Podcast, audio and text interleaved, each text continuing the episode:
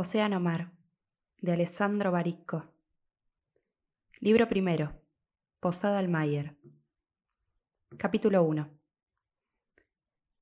Arena hasta donde se pierde la vista, entre las últimas colinas y el mar. El mar. En el aire frío de una tarde a punto de acabar y bendecida por el viento que sopla siempre del norte. La playa. Y el mar.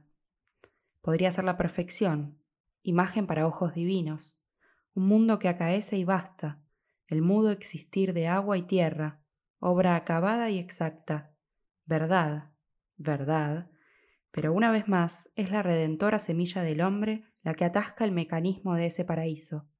Una bagatela la que basta por sí sola para suspender todo el enorme despliegue de inexorable verdad. Una nadería, pero clavada en la arena, imperceptible desgarrón en la superficie de este santo ícono, minúscula excepción depositada sobre la perfección de la playa infinita. Viéndolo de lejos, no sería más que un punto negro. En la nada, la nada de un hombre y de un caballete.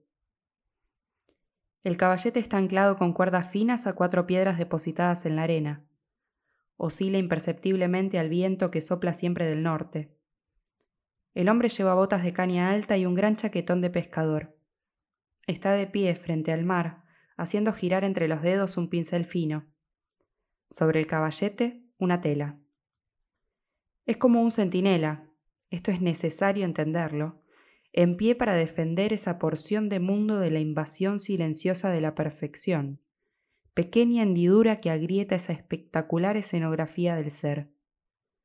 Puesto que siempre es así, Basta con el atisbo de un hombre para herir el reposo de lo que ya estaba a punto de convertirse en verdad, y por el contrario, vuelve inmediatamente a hacer espera y pregunta, por el simple e infinito poder de ese hombre que es tragaluz y claraboya, puerta pequeña por la que regresan ríos de historia y el gigantesco repertorio de lo que podría ser, desgarrón infinito, herida maravillosa, senderos de millares de pasos donde nada más podrá ser verdadero, pero todo será, como son los pasos de esa mujer que envuelta en un chal violeta, la cabeza cubierta, mide lentamente la playa, bordeando la resaca del mar, y surca de derecha a izquierda la ya perdida perfección del gran cuadro, consumando la distancia que la separa del hombre y de su caballete, hasta llegar a algunos pasos de él, y después, justo junto a él, donde nada cuesta detenerse y en silencio mirar. El hombre ni siquiera se da la vuelta, sigue mirando fijamente el mar. Silencio. De vez en cuando moja el pincel en una taza de cobre y esboza sobre la tela unos cuantos trazos ligeros. Las cerdas del pincel dejan tras de sí la sombra de una palidísima oscuridad que el viento seca inmediatamente, haciendo aflorar el blanco anterior. Agua. En la taza de cobre no hay más que agua, y en la tela nada, nada que se pueda ver. Sopla como siempre el viento del norte, y la mujer se ciñe su yal violeta. Plazón, hace días y días que trabajáis aquí abajo. ¿Para qué os traéis todos esos colores si no tenéis valor para usarlos? Eso parece despertarlo. Eso le ha afectado. Se vuelve para observar el rostro de la mujer y cuando habla no es para responder. Os lo ruego, no os mováis, dice. Después acerca el pincel al rostro de la mujer, vacila un instante, lo apoya sobre sus labios y lentamente hace que se deslice de un extremo al otro de la boca. Las cerdas se tiñen de rojo carmín. Él las mira, las sumerge levemente en el agua y levanta de nuevo la mirada hacia el mar. Sobre los labios de la mujer queda la sombra de un sabor que la obliga a pensar agua de mar.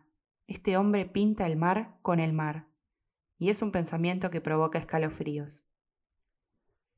Ella hace un rato que se ha dado la vuelta y está ya midiendo de nuevo la inmensa playa con el matemático rosario de sus pasos, cuando el viento pasa por la tela para secar una bocanada de luz rosácea, flotando desnuda sobre el blanco. Uno podría pasarse horas mirando ese mar y ese cielo y todo lo demás, pero no podría encontrar nada de ese color, nada que se pueda ver. La marea, en esa zona, sube antes de que llegue la oscuridad, un poco antes. El agua rodea al hombre y a su caballete, los va engullendo, despacio pero con precisión. Allí quedan uno y otro, impasibles, como una isla en miniatura, o un derrelicto de dos cabezas. Plazón el pintor. Viene a recogerlo cada tarde una barquilla poco antes de la puesta de sol, cuando el agua ya le llega al corazón. Es él quien así lo quiere. Sube a la barquilla, recoge el caballete y todo lo demás y se deja llevar a casa. El centinela se marcha. Su deber ha acabado. Peligro evitado. Se apaga en la puesta de sol el icono que una vez más no ha conseguido convertirse en sacro. Todo por ese hombrecillo y sus pinceles. Y ahora que se ha marchado, ya no queda tiempo. La oscuridad suspende todo. No hay nada que pueda, en la oscuridad, convertirse en verdadero.